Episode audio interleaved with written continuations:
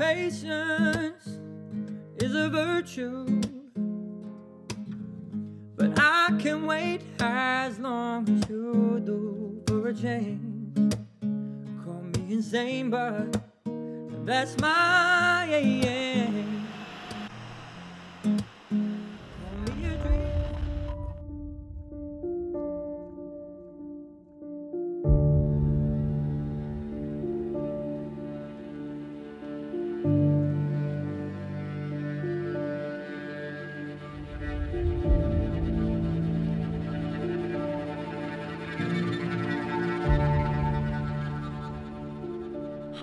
Everyone. Welcome to Untelevised, the podcast. For those of you who have been with us for two seasons so far, welcome back. It's really great to be chatting to you again, I guess, because we can't see you and you can't chat to us. And for anyone who is just joining us, um, welcome. It's really exciting to have you join us.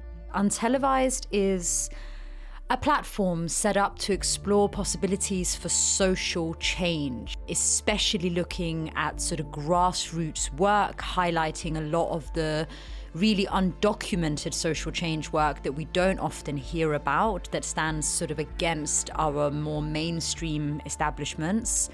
And really looks at what social change could be, how we might get there, and how each and every one of us as individuals, as organizations, as projects, as citizens could play our part in that and contribute to that in some way.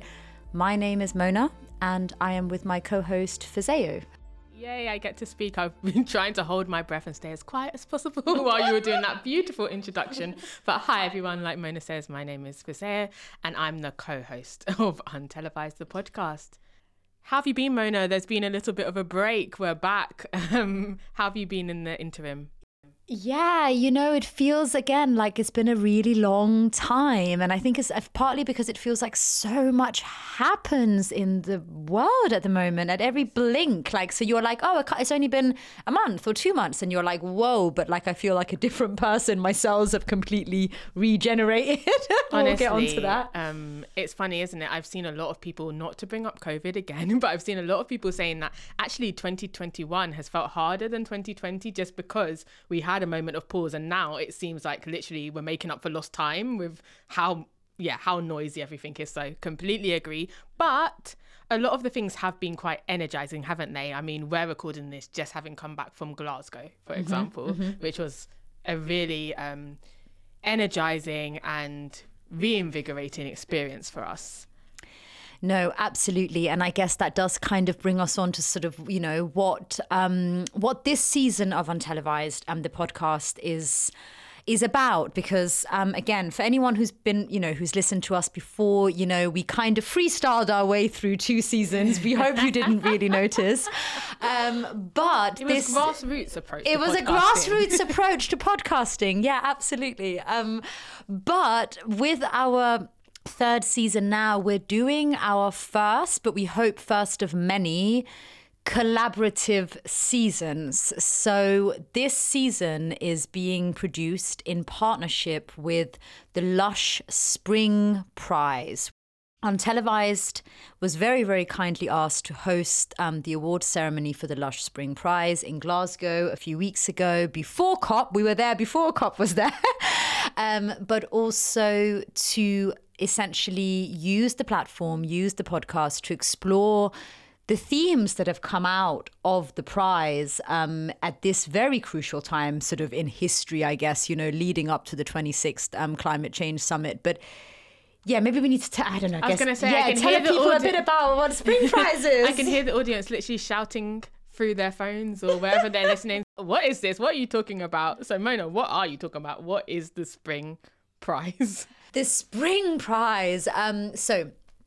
The Spring Prize is a biannual prize um, that's hosted in partnership between Lush, so the you know the cosmetics company. For anyone thinking, you mean Lush, who sell the soaps? Yes, Yes, we yes, mean Lush, who sell the soap. soaps and the bath bombs, um, and Ethical Consumer magazine. Um, and it's a prize that awards um, regenerative projects from around the world who are really working at grassroots level to not just tackle the co- effects of climate change, but to actually regenerate um, our Earth in some way. Um, and so, you know, this year the award ceremony was hosted from Glasgow, um, and we will link to the award ceremony for anyone listening here, um, which we were very excited to be a part of. you can put a face to the to the voices that you've been hearing. If you want to three do that, they might remain more interesting and mystical if you don't. but- Yeah. Um, but yes, so um, this prize took place um, the week before COP. It was in Glasgow, you know, for that reason, because COP26 was going to be there. The aim was to actually set a tone, you know, to raise the bar, to actually say, okay, ahead of COP, you know, what are some solutions to what we're facing? You know, what bar should we be setting for kind of world leaders to follow? Um, what work is taking place already? Um, to to tackle um, the kind of climate emergency that we're facing. So that that's the award. We will again link to this award. We will link to the nominees, to the projects that were awarded. Um, but so this coming season of the podcast is digging in deeper, as we like to do, into some of those really really big questions. Actually, Yeah, I mean that's sort of what untelevised is about for anyone that's new here. We we we don't like to focus on singular events or singular people or actions because we see all of these things as symptoms of the bigger system. So we take an event such as COP, such as the Spring Prize, and look at the wider themes that we want to explore so that we can look at the bigger picture when it comes to changing things. Um, I'm going to be that annoying. I feel like I'm taking the role of an annoying toddler in this. Um, in this, in You this do it so well. But I want. thank you. but I was want to say so. What is that again? Like we've spoken about COP. What is COP, Mona? What is COP? Oh God. Okay, so um, COP um, is um, a World Climate Summit. It's where our world leaders, you know, heads of state, heads of governments, policymakers, you know, super super important people get together for a couple of weeks of in, incredible, you know, de- decadent decadent conferencing um, to essentially set out plans for how they're going to tackle um, our climate emergency. Um, as I very embarrassingly revealed to Fisayo um, a couple of weeks ago, I kind of thought that when they have a number after it, you know, COP21, COP26, whatever, it's because they set five year plans and so that the 26 refers to 2026 you know that that's the kind of the, the vision for the next five years which again we, we we decided it could have been that but then i learned that it's called cop26 much more obviously because it's the 26th climate conference they've had which then petrified me because i thought i didn't know they'd had 26 of these and that the world is kind of still more on fire than ever. yeah, and I mean, this episode is being released literally the week after COP because we wanted a little bit of time to reflect on what had happened. And we said in our um, sort of hosting at the Lush Spring Prize that we're pessimistic, but we want to have some hope. And let's see, maybe this will be the one. Maybe 26 is the magic number. They tell us three is the magic number, but maybe 26 is the magic number. But um, initial reactions haven't seemed that that's been the way things have gone. There's been mass critique of the way things were handled, the inclusivity of the event, the greenwashing of the event, the fact that there was heavy corporate presence um, and corporate partners seem to be prioritized um, over some of the voices that we would want to hear, like the grassroots voices that we're going to be um, profiling today, um, lack of diversity, lack of access. So, all sorts of things that sort of make it even more alarming that there's been 26 of these and nothing seems to really be changing. I mean, the mere fact that someone like Jeff Bezos should have the stage um, at, at a discussion around climate um, justice is um, is yeah. Without putting too much of my own opinion, is interesting to say the least. I love how after all of that cushioning, you only just you just came out with interesting. I think your opinion matters Fisayo on a podcast which you and I produce together. I think your opinion is fifty percent of couldn't this of this of- democratic space. I couldn't think of a PC synonym quick enough, so I just, you know, wanting to keep this um, a family show. Um, show's interesting. you have high hopes for, for who's sitting around listening to this to this podcast, um, sort of prime time family airtime. Um, but yeah, absolutely. Um, you know, there there is much critique that we could get into. We actually don't want to dedicate, I don't think, much of our energy or time on COP because it's getting aired enough. And if you want to know about it, there's plenty that you can go out there and find about it. But nonetheless, you know, as as Fisayo said, these moments simply give us sometimes the impetus, the catalyst, whatever, to speak about issues more broadly while we have, you know, while there is a captive audience. Um, and we did actually do a poll on our own platform about whether people felt that COP was more of a hindrance to the kind of wider climate movement or a kind of um, progress or a blessing. And we were quite surprised to find that most more people actually said no. It's a, it's a positive. yes, seventy nine percent of um, the people that follow our platform said that they had high hopes for COP um, and that they thought it was actually more of a help. Um, and I mean, that's interesting. I'm happy that we have very optimistic audience because I think that's important in the exploration of social change. Um, but I think some of the themes that we're going to discuss this season will definitely be interesting to redo that poll after we've released all of our episodes and see after we've how people feel. You. and also, I mean, no, but also we asked that before COP had begun. Mm. So it'll be interesting to see now that we've actually had the event what people feel.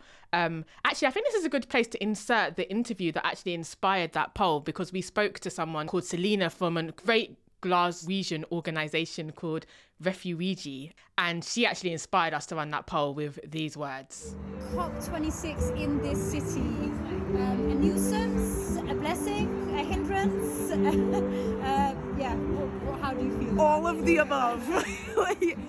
definitely a nuisance. Our office is right in the heart of it and it's pain in the neck. We deliver 150 emergency support packs every week. When you close roads, people do people don't have food. Children don't have colouring books. Families don't have clothing and buggies and household items road closures are not just simply about like important people getting around the city. It actually shuts real life essential stuff down. So nuisance first, but I have loved just in the last week I've started to get all of these messages from people who I think especially during COVID times I never thought we'd actually get to meet face to face and they're all coming to Glasgow, and that's magic. It's so nice to be able to show people that there is real community here. We also have the VIP cop thing going on, but there's real magic happening like tonight, and I love the opportunity to welcome people into that. So I'm super excited about my diary filling up with those grassroots really, really important change makers.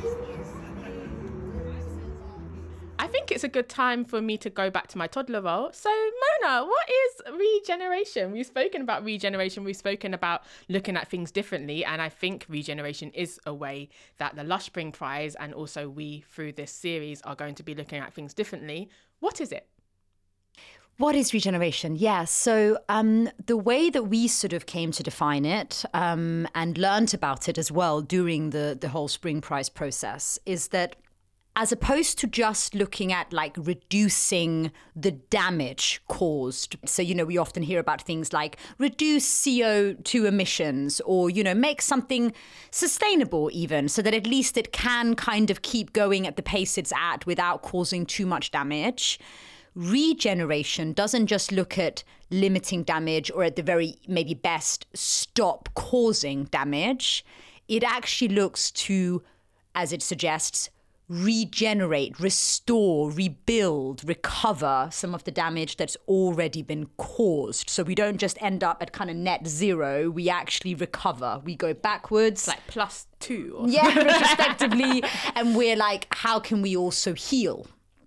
what's already happened um, and then how can we continue to work with practices that again are not just constantly keeping our assets sort of like you know a zero no, no positive no negative but is actually creating um, health and positivity and vitality for people and the earth Yeah.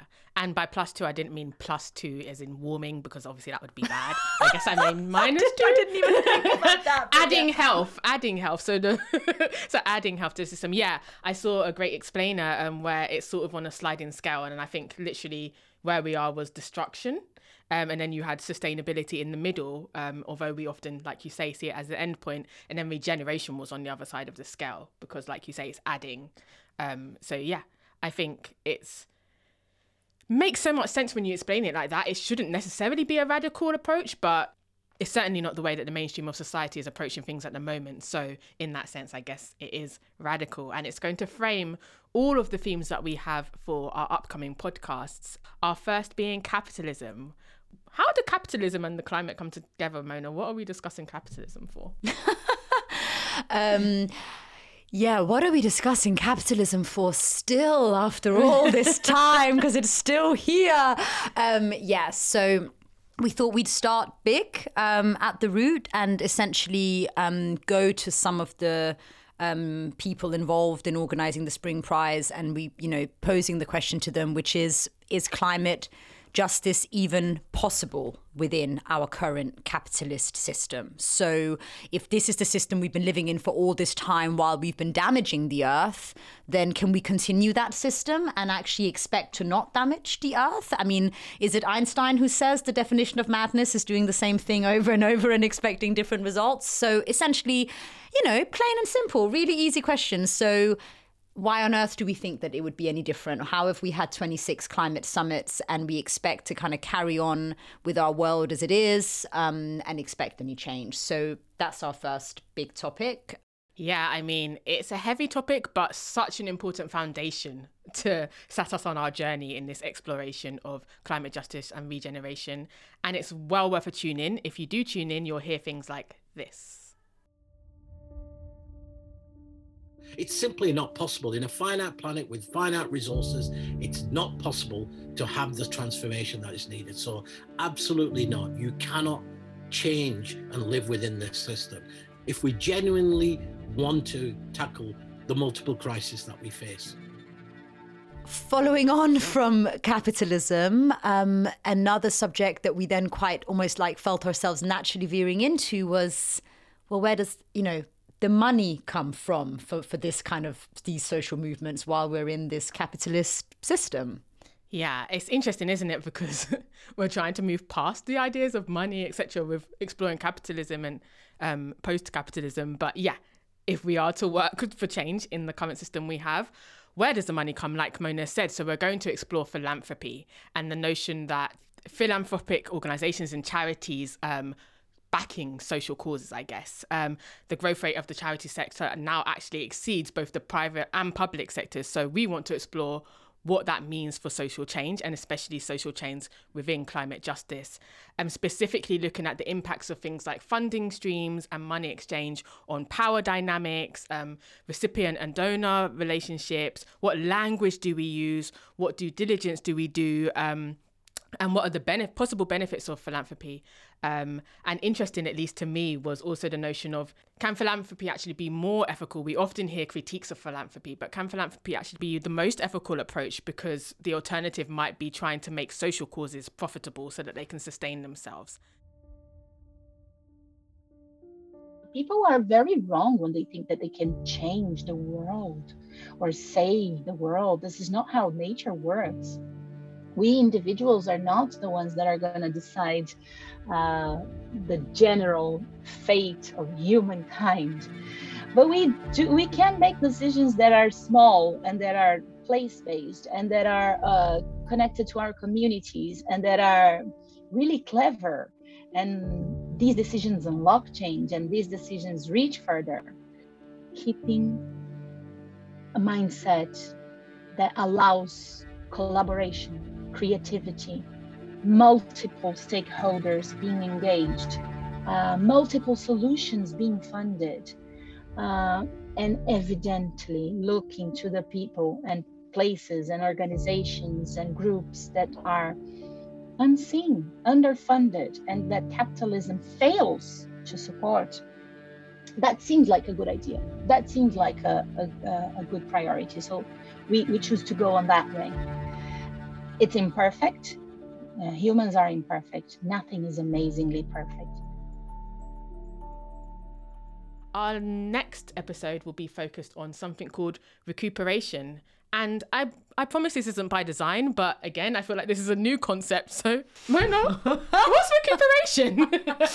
you know what? It's really funny. I was actually with a friend of mine last night who is a primary school teacher, and she was telling us about techniques that they use to describe, you know, explain things to young kids at school and how they almost have to make the kid like see all the ways in which something doesn't work first before they can understand how it does work. Anyway, I promise I'm not quite doing that to you, but no, um, that's just what it kept making me think of. Um, Yes. So we've explored capitalism, we've explored our current systems, our current funding streams, etc. And so one of the things that, again, with something like COP um, being in everybody's awareness all of a sudden, um, what that raises is the question of okay, so what happens when certain subjects become trending subjects, you know, actually something that we might used to have seen as a radical cause, as a fringe cause. Suddenly, every corporation is sticking sustainable on their packaging, or, you know, as we saw last summer, you know, every corporation suddenly supports Black Lives Matter or Pride or whatever. Didn't, doesn't the palace and the Queen support Black Lives Matter? Apparently, she does. I mean, but why wouldn't she, you know? I mean, it's such an important issue. And so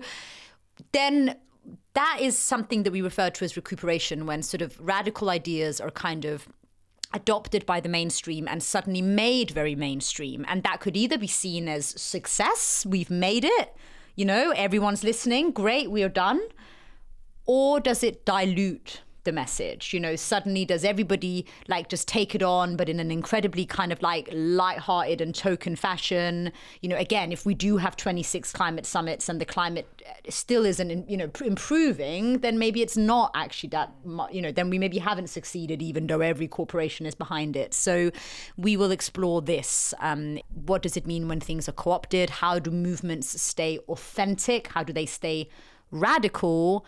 but still have an impact this is the culture that we have this like okay what is our hard fast solution? How do we get it to scale? How do we and and that's where we're going wrong.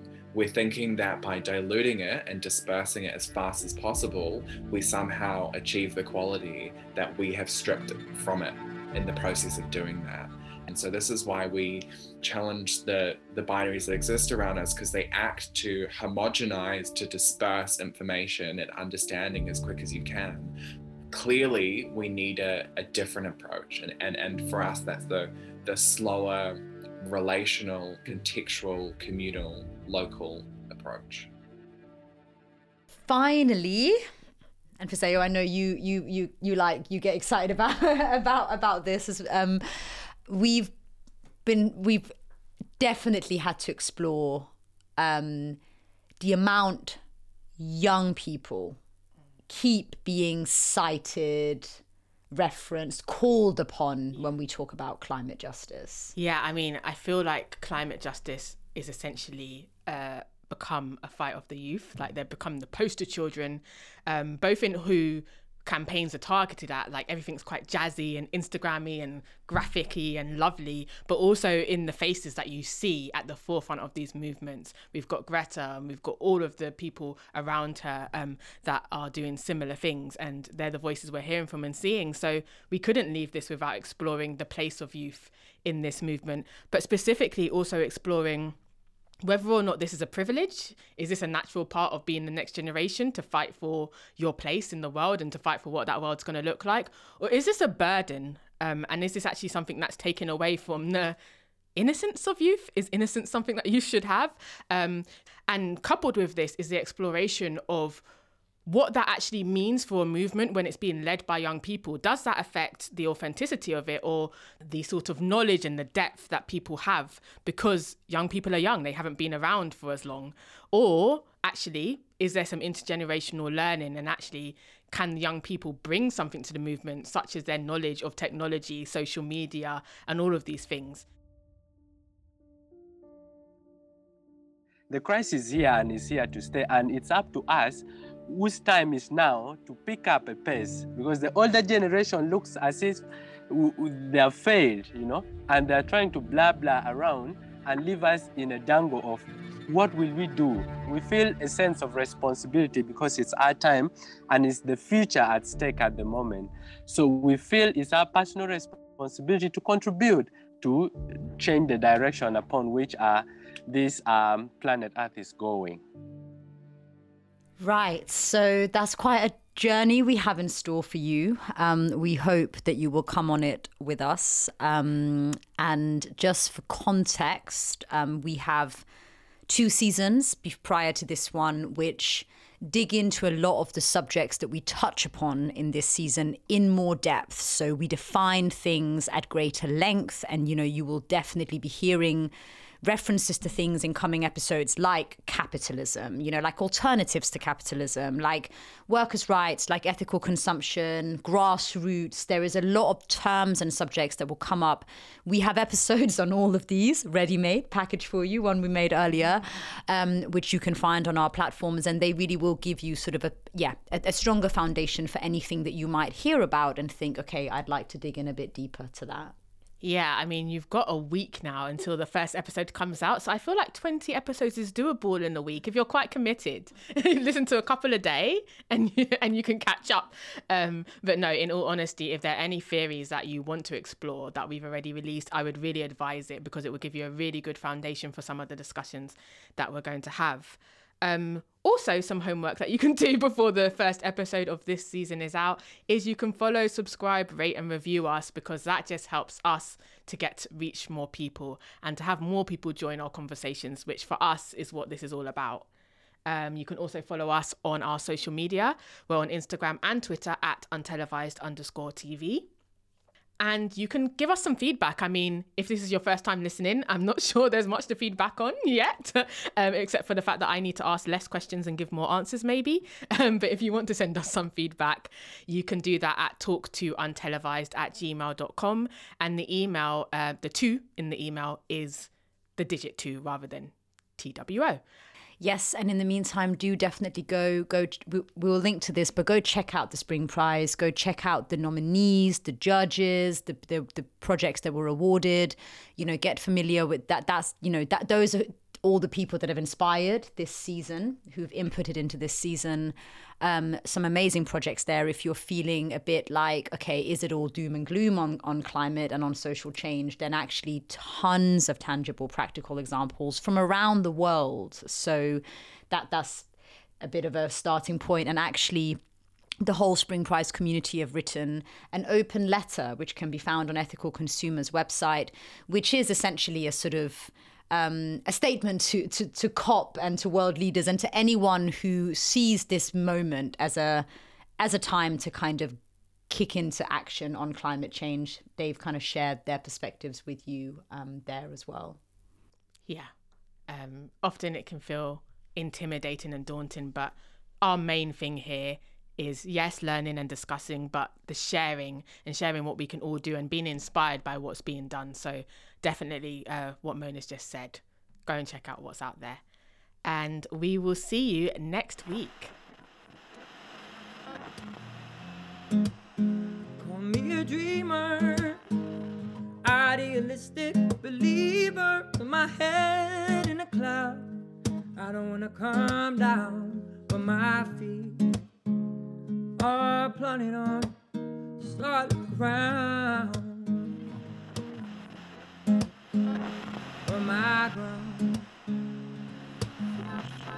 My ground is a cloud.